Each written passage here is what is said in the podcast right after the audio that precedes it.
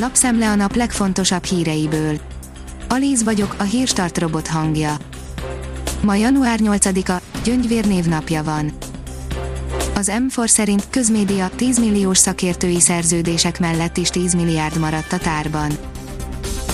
Előre megjósolták a közmédiánál, hogy a koronavírus miatt kétezer-húszban az elmaradó sportesemények miatt magasabb lehet az adózott eredmény, szeptember végén tíz egész öt milliárdnál tartottak.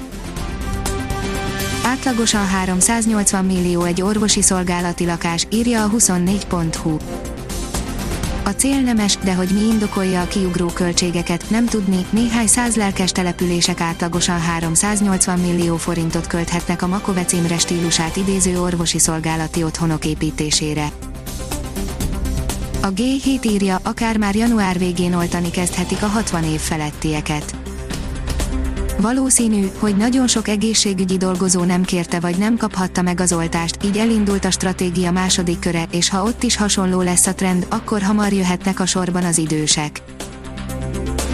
A növekedés szerint Varga Péter Pál, a hálapénz büntethetősége sok orvos egzisztenciájára mér csapást. Az élet ki fogja kényszeríteni az orvosi béremelést is magába foglaló, a hálapénzt és a másodállásokat is megtiltó törvény korrekcióját, véli Varga Péter Pál.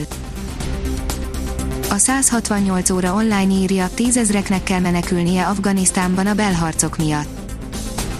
Kandahárban egy átmeneti menekültábort rendeztek be, de ott is csak kétezer családot tudnak ellátni.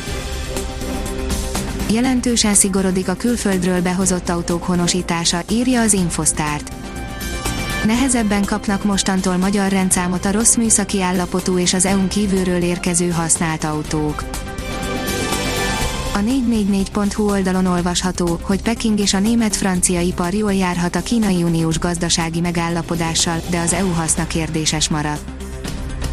Mindenki számára váratlanul született meg az év végén az a megállapodás, amit a német elnökség vitt végig a bizottságon, több uniós tagország mellett a leendő Biden kormány sem boldog a fejleménytől, ami igazán Xi Jinpingnek jelent nagy győzelmet.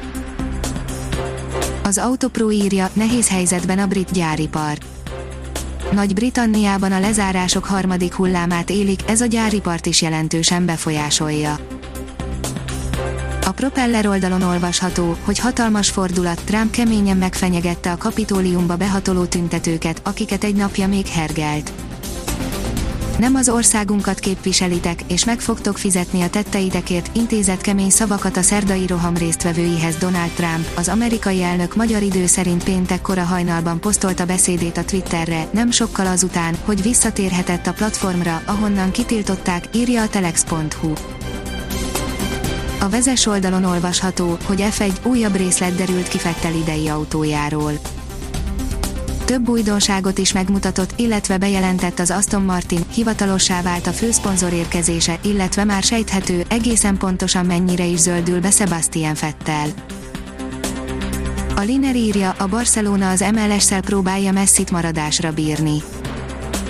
A Barcelona most úgy tűnik, mindent megtesz annak érdekében, hogy megtartsa Messit, a legfrissebb hírek szerint ugyanis észak-amerikai első osztályú labdarúgó bajnoksággal győznék meg az argentin klasszista maradásról. A Kiderül oldalon olvasható, hogy csak kicsi hóemberre futja a hétvégi hóból. Pénteken és vasárnap főként a Dunántúlon reménykedhetünk havazásban, mediterrán ciklonoknak köszönhetően, bár nyugaton nagy területen kifehéredhet a táj, nagy havazásokra a héten nem számíthatunk. A Hírstart friss lapszemléjét hallotta.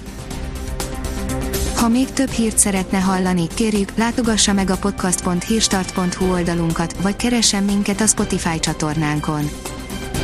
Az elhangzott hírek teljes terjedelemben elérhetőek weboldalunkon is.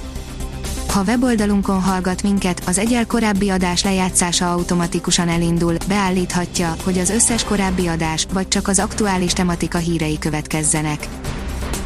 Köszönjük, hogy minket hallgatott!